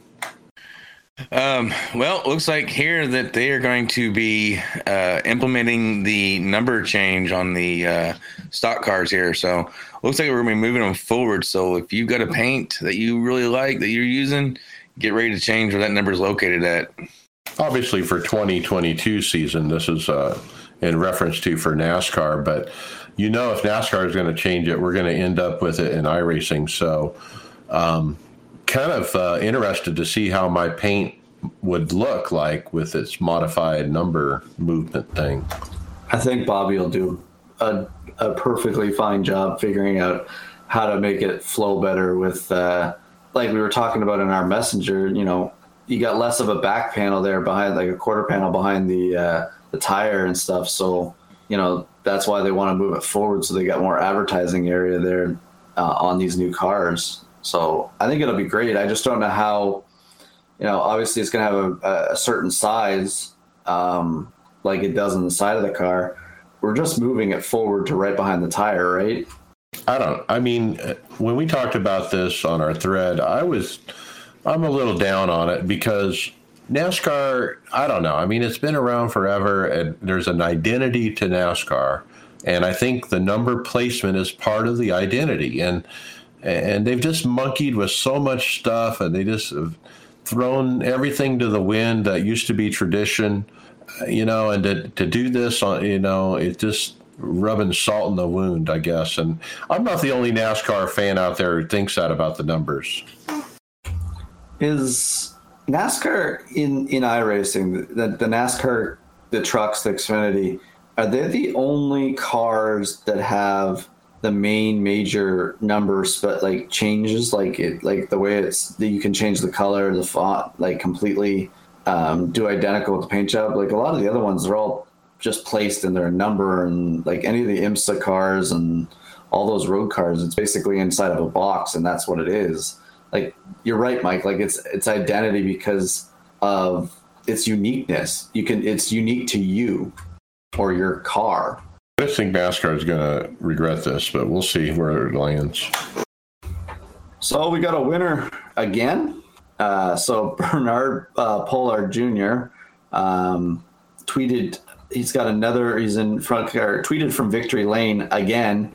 Uh, was sharing his enthusiasm on Twitter uh, in his uh, Allied pit crew shirt. Uh, he's pumped up, uh, screaming. He looks happy as can be. Um, I mean, we're all like that when we get a win, and it's good to see him enjoying doing this again. Because I think it was a time that we just didn't see many tweets from him, and now he's back doing it again. It's good to see him enjoying time it, the racing again. It's nice to see him win more than once. Uh, you know, the floodgates were going to open once he got that first one, and uh, it's neat to see his uh, reaction on the second win. I mean, he's just as pumped. I mean, and to hear him screaming out, "Let's go!" You know, and he loves it. Now, if only we can get him to reply back to our tweets about getting him on the show. I, get, I can get him to reply to everything else I comment, but I can't get him to reply back to that. So during the Coke race, uh, Richmond E Raceway, I guess it is one of the Porsche, um, one of the Coke teams. I mean, they were tweeting at uh, Bernard Pollard trying to goad him into a doing a race against the two Coke drivers they have. Hey, let's do a head to head or something like that. And uh, he, I think he agreed to it against Mullis and uh, Novak. Yeah, good luck. Maybe a super.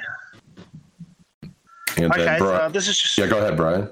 and this is uh, just a reminder that uh, hey, the uh, Porsche Tag Heuer Esports Super Cup began its qualifying round this week at the Hockenheim Ring. So uh, if uh, you're interested in trying to qualify for the for the uh, Super Cup, make sure you get your your uh, races in, and so it's starting this week. Okay. And next up, we had some updates from iRacing.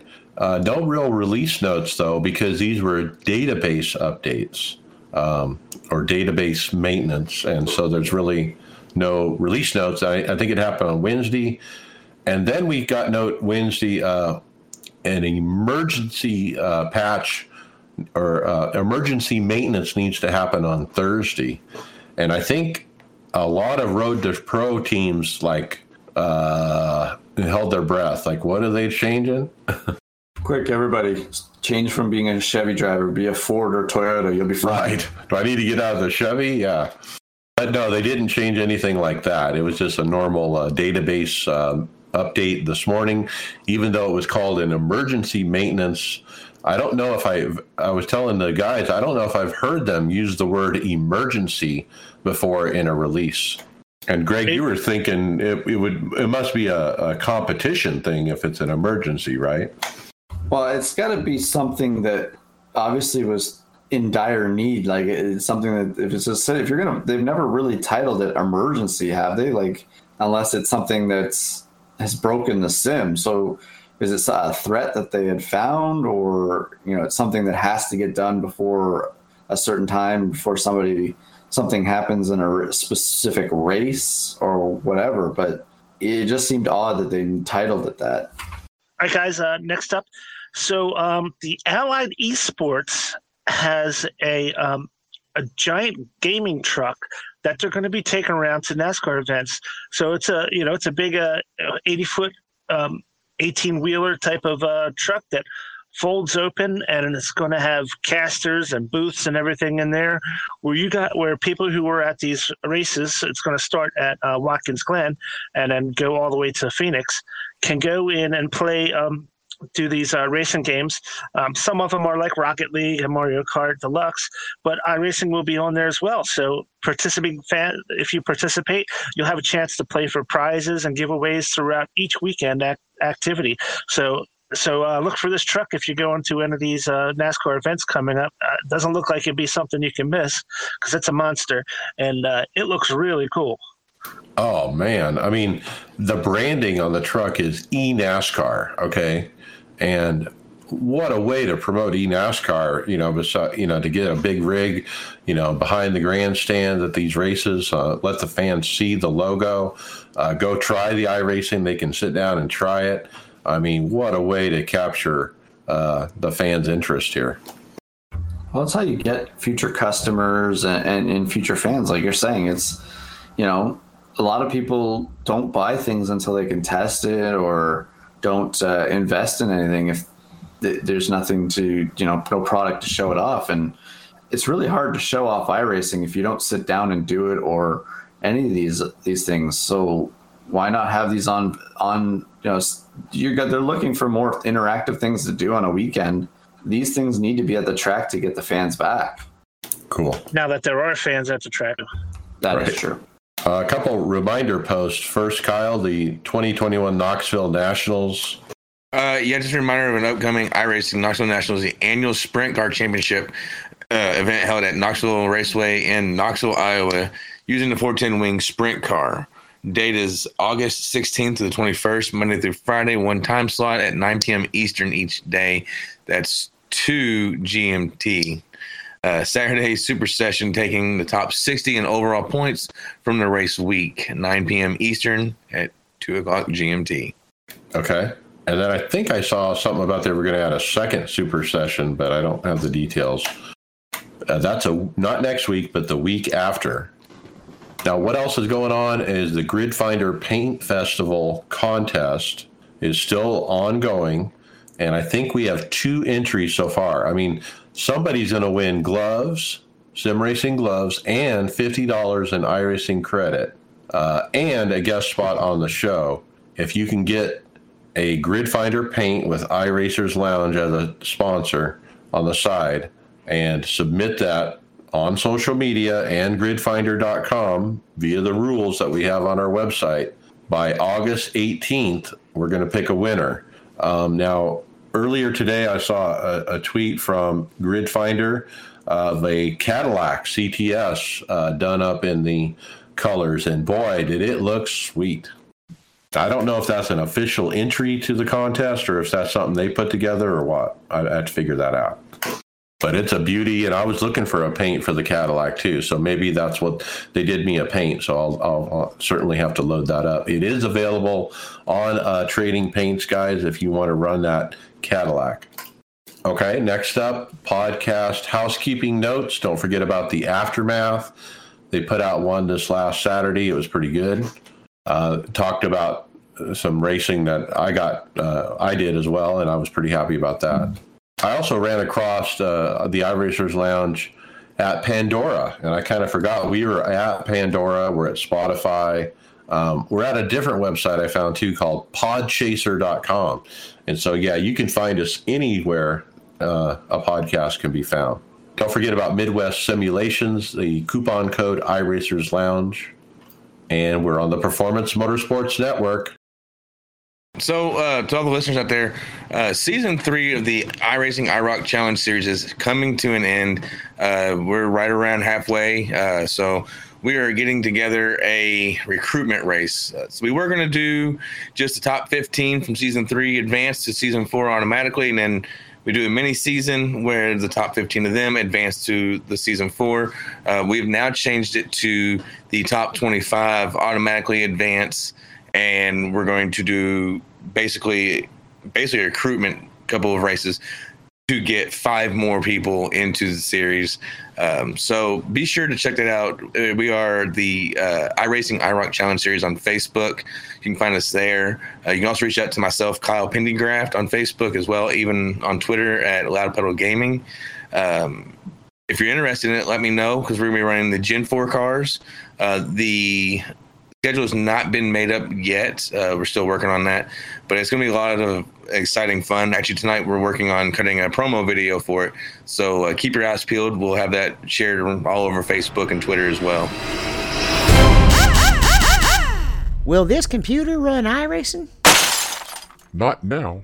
All guys. Uh, first up is actually a continuation of a story from last week. Um, Barry Rowland on his YouTube channel, Sim Racing Garage, uh, did uh, part one of his all-in-one gaming review of his 8020 um, uh, cockpit rig, and uh, today was uh, recently was posted part two. Um, so the first part that we covered last week was just him assembling the stuff, going through over all the parts and the connection, everything. And this week he installs the seats, the wheels, the pedals, all the peripherals are added to the rig, and um, and and he goes through everything. He mounts a uh, direct drive. I think it's a um, AccuForce wheel, a Simucube maybe, and um, a Prisma Prisma racing seat. So he goes through all the steps how he attached everything to this system and. Uh, and even after adding all this extra stuff, it's still just a beautiful, beautiful rig. That's No flex. that anodized anodized blue is just beautiful. Yeah, it's very solid, no flexing, very nice, well built. This is Still love definitely that uh, shifter. this is definitely a sim uh, sim lab, you know, clone kind of sim lab replacement kind of uh, item. But I like the color. I mean, the the like you said, the blue just really makes it pop, and I think it that gives it an advantage over sim labs. Love it. And I'm I'm really kind of starting to think about getting an 80-20 rig. And in fact, I started a Google document making a list of different features I wanted to have because I don't want to forget something. Because today I was thinking I need a, a little uh, stainless steel bowl on an arm off the side of the 80-20 to hold my my chocolate, my candy. You have to say trick or treat when you eat it, though, Mike. All right, next up, uh, I saw this in the Facebook uh, on one of the pages, and uh, Jurgen Kottman asked the question How about a monitor behind your back with a rear view and a real car mirror above the primary screen? What are your thoughts? I'm out on that one. Well, first of all, oh. could you technically do that? Could you put a the rear view somehow on a monitor behind you? You you can. iRacing does have a way to change while you're driving. Well, before you get into the vehicle, your camera view. So you could technically do that, but you would need to run. I don't know, maybe a separate card. I'm not too sure how that would work, but I- I'm sure it could be done. I don't know. You could stream it up to it and screen capture the. I, I, I don't know if. Well, I guess you could. There'd be a delay. Just- yeah, I was gonna say there would no way to get away the the delay. You, I don't even know if you could display capture it into it and just crop it to that size. But I still think there'd be a delay no matter what. But yeah, I've seen videos where people run actually iRacing in third person view. Yeah, Tom Coombs replied, I use a mirror to warn me when the missus is coming. All right, so we're going to move on here to this GTR simulator racing seat. Um, I mean, it looks just like your almost everyday type of uh, sim racing seat, or even something you would put into like a tuner car. Um, they do come in some pretty good colors, though. It's like, is that like a baby blue almost? Yeah, and they're you almost call it three tone because of the black rings around the around the headrest there, but really it's a two tone. They've got uh, baby blue with white, all white with red, uh, all black with red, and all red with white.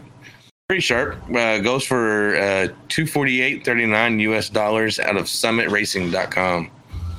I really like the the the white with the red, but I don't know if I'd ever buy a white seat for sitting down for hours in. These are nice. Uh, I mean, affordable. They look comfortable, you know, especially if you're a bigger guy. You know, it's not a traditional bucket, you know, where you're sitting in kind of thing. Looks the seat kind of has a flat uh, look to it, you know. So this reminds me of the seat on my cockpit, actually. It looks like they recline too. If, uh, it looks like a recliner uh, on the side there to release the backrest. That's Pretty good value. That's 248 American, right? Yeah, I think so. Yeah, Summit is usually. Yeah, Summit's Yeah. American. Yeah, that's pretty uh pretty reasonably priced actually. Now this is what's got me excited, Brian. This next seat. Yeah, so uh, this is from Grid Engineering. It's a Canadian company that's actually offering a full selection of SimLab seats to the U.S. market. So uh, yeah, so they got a whole bunch of SimLab seats uh, listed on their website. Um, it's Canadian, but I'm sure they'll they ship to uh, U.S. And they not only sell SimLab seats, but all stuff SimLabs. Um, Bobby told me today he was going to order those uh, little mounts for the triples uh, that makes them real precise. I forget what they call them.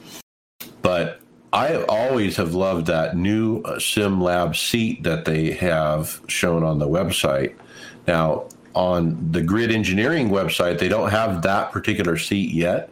They have some of the older ones that SimLab, SimLabs has sold in the past that were branded differently. But um, I'm hoping that you know they're going to have that one available because I was really keen on that seat. You know, I w- I've been wa- wanting that Max Pappas seat, but I mean the SimLab seat I saw that's a, an easy second. The P1X is the top of the line one, right? Yeah, For Simlabs? Yeah, okay. we're going to do one more before results. Kyle. Alrighty. Uh, so what we've got here is something I think that uh, everybody's kind of looking for, uh, especially if you have an 8020 uh, rig. Advanced Sim Racing is offering an 8020 swivel button box mount for $49.99. Um, just two simple little brackets that slide into your 8020 uh, profile, and it looks like it does the job just fine. It, it is hard to find button box mounts that you know will fit what you need, and I think this would be perfect for somebody with 8020. Yeah, you just run a, a bar of you know the 80-20 off the side and you put these brackets on it and you, you got a, a great way to mount almost any kind of box. That's what I was gonna say. It's pretty much any size you can you can lengthen it to uh, for one of the bigger boxes, or if you have a little up and down like book size one, it's it's perfect for each size. It looks like it would work like if you use a Stream Deck or something like that too. Okay, if you're looking for something for that. And with that, let's jump over to results. Let's talk. The NASCAR iRacing Series is back after the Olympics, and we're at Watkins Glen. I'll start out with uh, Wednesday Open P13. On the first lap, I hit a curb on the final corner and spun out hard, and I took some guys with me. Ugh, I wasn't happy about that. I was second to dead last at that point, and I drove it back up to 13th. I was like 27th to 13th. Uh, I had one other self spin after that, after the pit stop. Um, otherwise, I probably would have caught Tony. Now, Tony Rochette, he was in my split. He got a P12 right in front of me.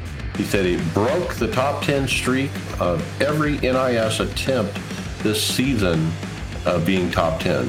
Uh, he said he just wasn't fast. David Hall, P17. He put slow. Uh, Greg, I got you down as internet issue. It's more like P Brian type of internet issue. It's, I spiked at one point there.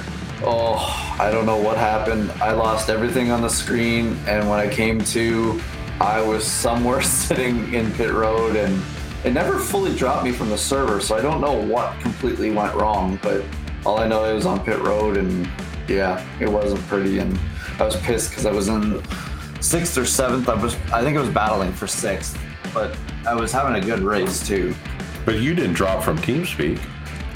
And that's what I don't get. What happened? So I don't know if it was on my end or iRacing's end. It, it never. That doesn't happen very often for me.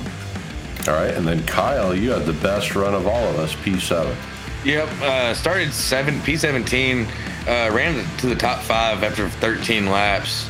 Uh, had a couple small brushes with the wall. Actually, uh, one coming out of the second last turn and one uh, coming out of the last turn, and uh, didn't really slow me down too much. Ended up pitting through the pit cycle with about three laps to go on fuel. Came out, I stayed in, I got my damage fixed because the car just it didn't want to turn near as good. But good damage fix, got new tires, got the fuel I needed, and it was off to the races. Came out, uh, I believe it was like uh, P11, and ended up fighting my way up to P7. Nice run. Thank you. All right, and I ran earlier today, Thursday Open. I was wrecked out. Uh, basically, I was having a good run. Um, the first lap, I was like 11th or 12th start, and by by the turn one, I was third.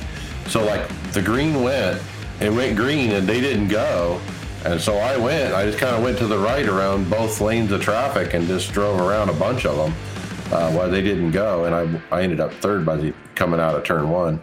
But uh, I was following uh, Tony there for a while. Uh, I was right behind him, just riding basically, and we were going by a slower car. Uh, Tony gets through, and and I'm following through turn one, and some guy from like 10 car links back drives into the rear of me. I mean, he just drove it in there.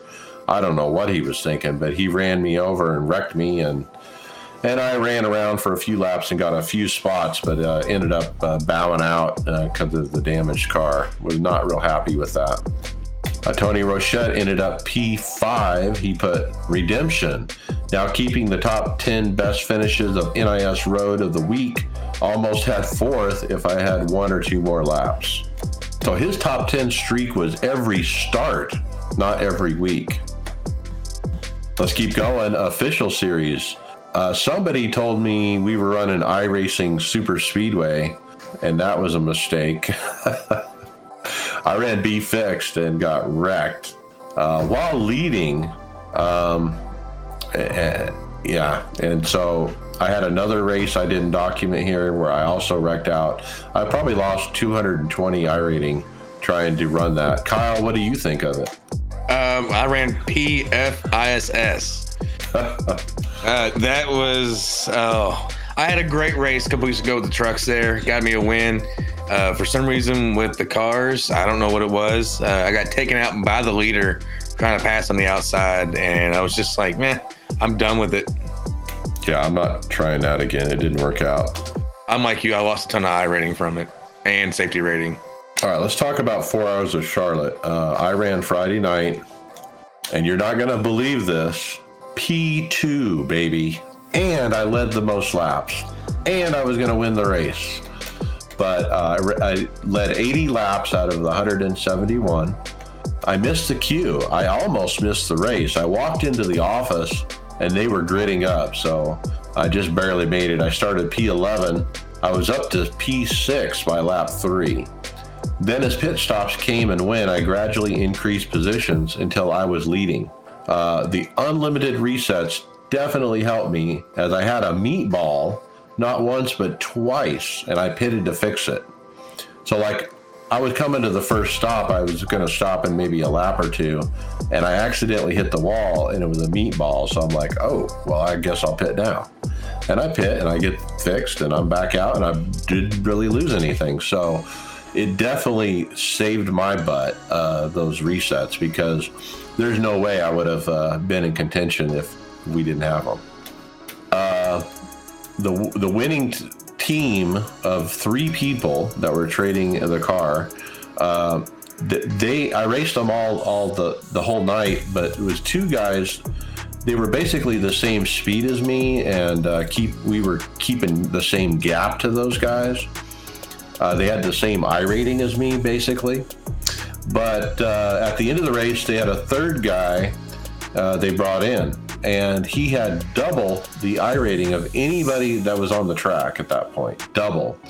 Uh, he was a second or more quicker than me every lap. Uh, so when he got in the car, he was about nine seconds back from me. Uh, he caught me pretty quick, uh, passed me, and then gapped me, and um, but it, it, sucked. I mean, it was still loads of fun. Uh, it was blasting through traffic the entire four hours. Uh, it was crazy.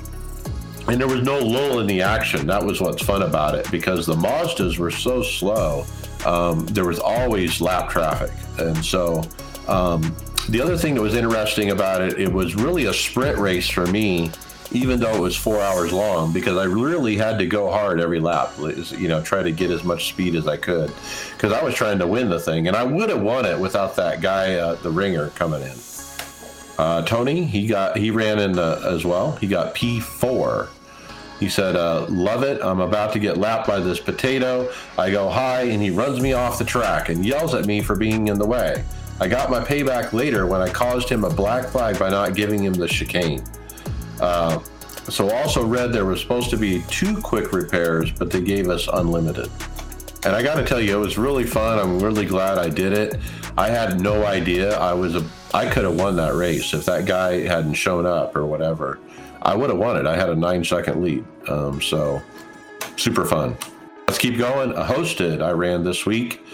Uh, I got wrecked out doing next gen at Vegas, and man, the racing is lame in that car at that track. And then, Greg, uh, you entertained us big time with the podium RCR Makoni setup shop race. Yeah, it was, uh, it was an interesting event. Um, I, I, went into it, Mike. You thought it was a road course. I never checked until uh, we we did it. I was kind of excited to be in the road course, but it actually against Suzuka.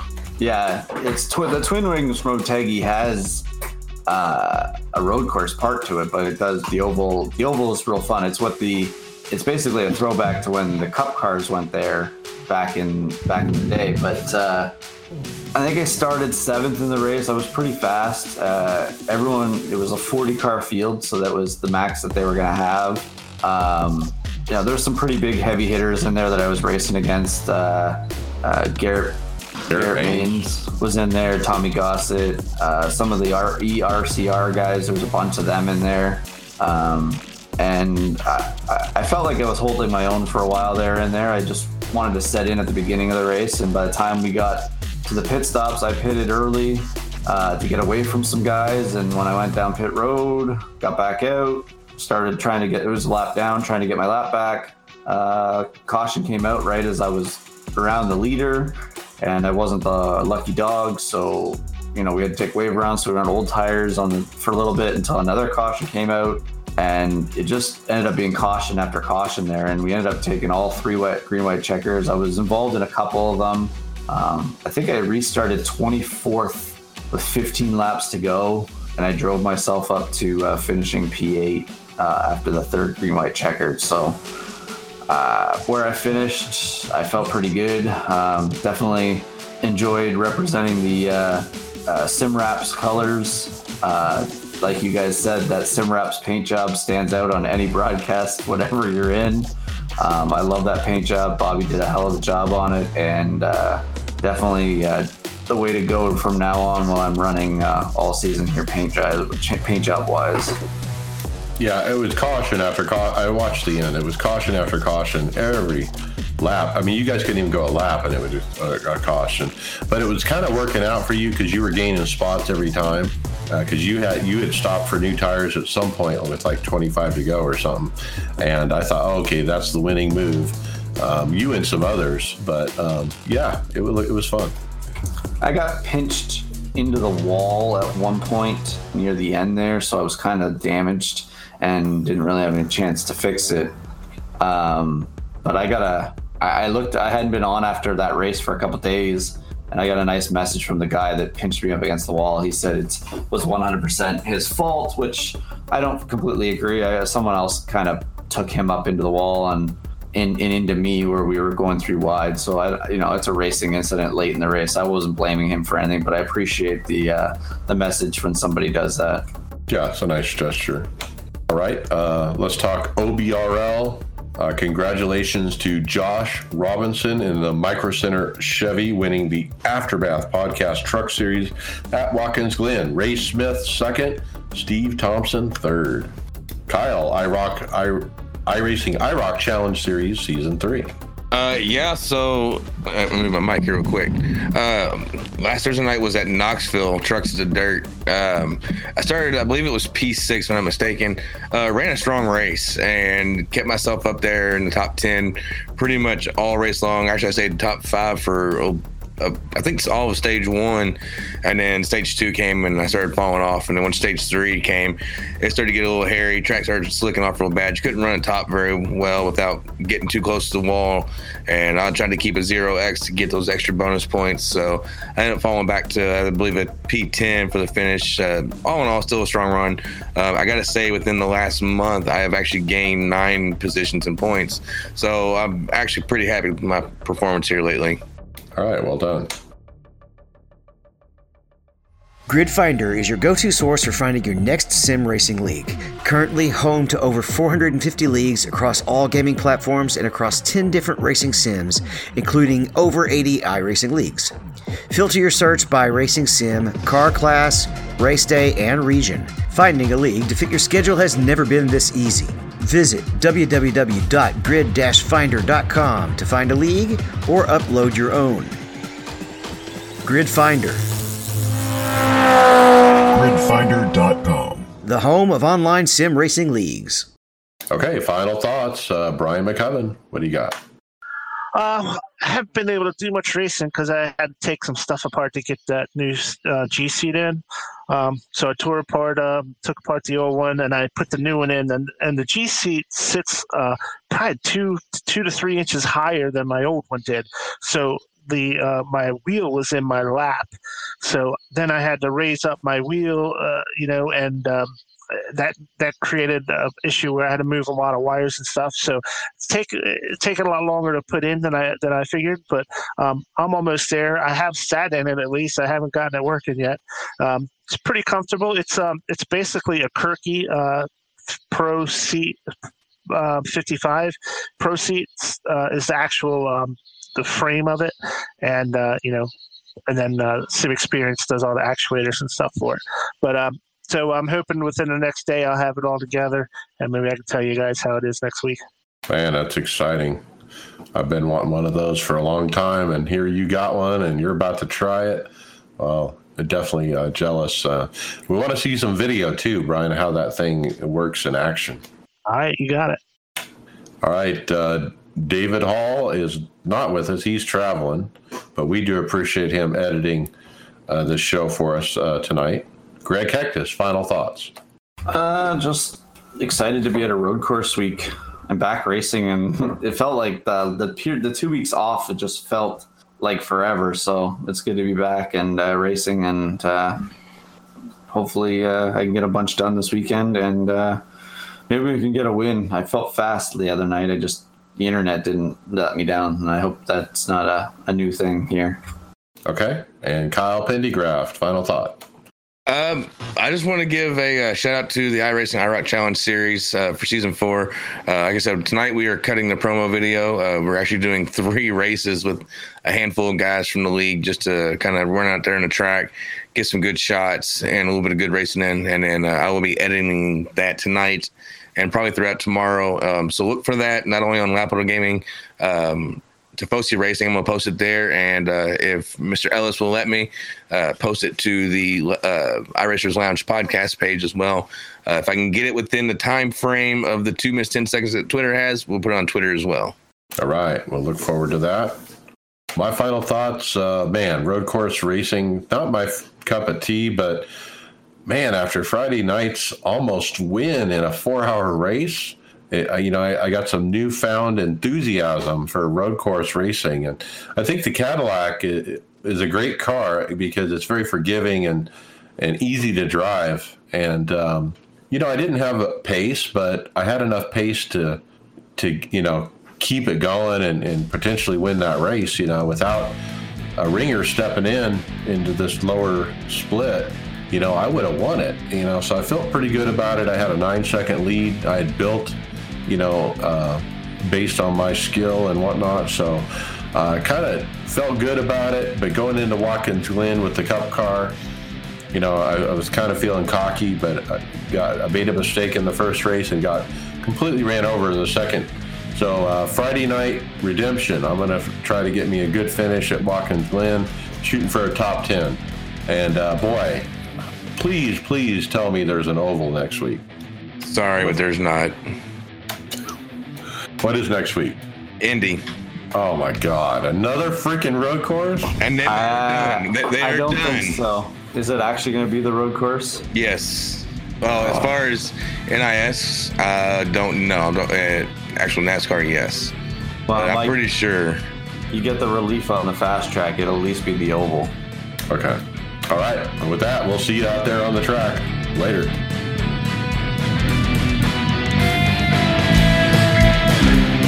Thank you for listening to the iRacers Lounge podcast. Make sure you go subscribe to us on iTunes, SoundCloud, or Google Play, Facebook, and Twitter. See you on the track.